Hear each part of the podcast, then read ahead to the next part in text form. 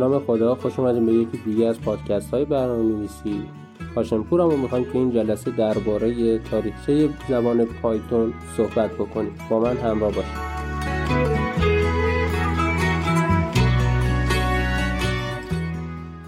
اگر بخوایم تاریخچه پایتون رو بگیم شاید در حد دو خیلی که طول بکشه سه دقیقه. برای همین بیشتر وقت بذاریم سر کسی که زبان پایتون رو اختراع کرد. کسی که پایتون رو اختراع کرد اسمش آقای ون راسمه. آقای ون راسم یه فرد هلندیه که اولین پروژهش یک کار تیمی بود که روی زبان برنامه نویسی ABC کار می‌کردن. قصد این پروژه گسترش گسترش و تقویت زبان ABC بود.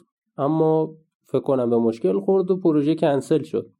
بعد از اینکه پروژه کنسل میشه اکثرا متفرق میشن و هر کی میره سراغ کار خودش اما آقای ون راسم بیخیال نمیشه. کارش رو ادامه میده تا یک زبان جدید به اسم پایتون توی سال 1990 معرفی میشه. یه نکته ای که خیلی اینجا مهمه اینه که شما باید استمرار داشته باشین تو کارتون. بدونین می‌خواین چه اتفاقی بیفته. یه داستانی از خیلی قشنگه. داستان درباره یکی از مسابقات المپیک دوی ماراتون. توی المپیک سال 1968 که توی کشور مکزیک بود. یه دونده ماراتونی شرکت می‌کنه به نام جان استفان آکواری که الان یکی از نمادهای المپیک حساب میشه این فرد. نماد استقامت و پایداری آقای آکواری توی کیلومتر 19 دچار آسیب از ناحیه زانو میشه. زانوش دچار آسیب میشه و از ادامه مسیر باز میمونه. ولی خب بعد از اینکه پانسمان می‌کنن شروع می‌کنه دویدن. قطعا مثل بقیه نمی‌تونه به موقع برسه. اگر اشتباه نکنم اون چیزی که تو ذهنمه ساعت هفت یعنی وقتی که همه داشتن از استادیوم خارج می شدن آقای آکواری وارد استادیوم میشه. وقتی وارد استادیوم میشه همه مردم سر پا وای میسن و براش شروع می‌کنن دست زدن.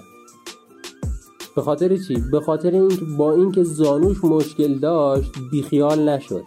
درسته این فرد نفر آخر شد. 57 نفر شرکت کردن و این فرد 57 م شد.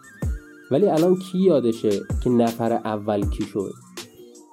ولی همه می‌دونن یه آقایی بود که زانوش مشکل پیدا کرد ولی بیخیال نشد و الان جزو نمادهای المپیک حساب میشه می‌خوام اینو بهتون بگم. می‌خوام بگم استمرار داشته باشیم بیخیال نشین. وقتی که مصاحبه کردن با این فرد گفتن که چرا بیخیال نشدی ادامه دادی گفت کشور من من رو برای این فرستاد به این مسابقه که پایان بدم به این مسابقه.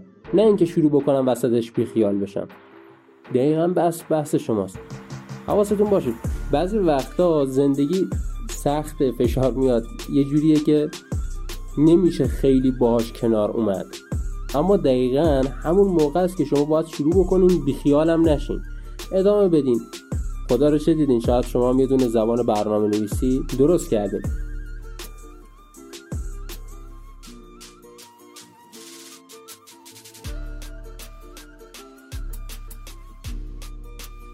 اما برگردیم به تاریخچه پایتون. توی سال 1991 یعنی یک سال بعد از اینکه پایتون معرفی شد چند تا مفهوم بهش اضافه شد. مثلا مقدار لیست بهش اضافه شد کلاس یا همون بحث شیگرایی بهش اضافه شد بحث استرینگ ها بهش اضافه شد و توی سال 2000 نسخه دوش معرفی شد. نسخه دو معرفی شد خیلی استقبال زیادی داشت به خاطر اینکه یه قابلیت اضافه شده بود. قابلیت یونیکود بودن به این زبان اضافه شد. یونیکود یعنی چی؟ برای دوستانی که نمی‌دونن میگم. یونیکود یعنی که از زبانهای مختلف پشتیبانی می‌کرد. توی سال 2008 پایتون 3 معرفی شد ولی نسبت به پایتون دو نسخه دو چندان استقبالی نشد. یه کمی اون اوایل همه مردد بودن که پایتون دو بهتره یا پایتون سه. در همین اوایل هیچ استقبالی نمی‌شد اما کم کم حتی شرکت های بزرگ از پایتون سه استفاده کردن. بخوام شرکت مثال بزنیم.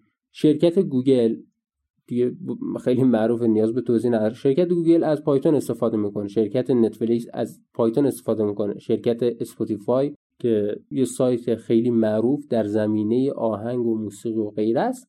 80 درصد سهام زبانهای برنامه نویسی این شرکت پایتونه. یعنی یکی از زبانهای فوق العاده است. حالا برگردیم به آیه سازنده پایتون آیه ون راسم. می‌خوام یه نکته بهتون بگم دوباره تاکید می‌کنم. بیخیال نشین. فکر کنین که شما هم جای آقای ون راسم بودین. اگر بیخیال می‌شدین الان یک زبان برنامه نویسی پایتون وجود نداشت. زبانی که فوق العاده قدرتمنده فوق العاده محبوبه. این همه شرکت معروف دارن ازش استفاده می‌کنن و یه جوریه که کسایی که می‌خوان برنامه نویسی رو شروع بکنن میان با پایتون شروع می‌کنن. بیخیال نشین مطمئن باشین آینده درخشانی پشتش هست. چارلی چاپلین حرف قشنگی می‌زنه. میگه که هیچ چیز بد تموم نمیشه. اگر دیدی یه چیزی بد تموم شد مطمئن باش اون پایانش نیست.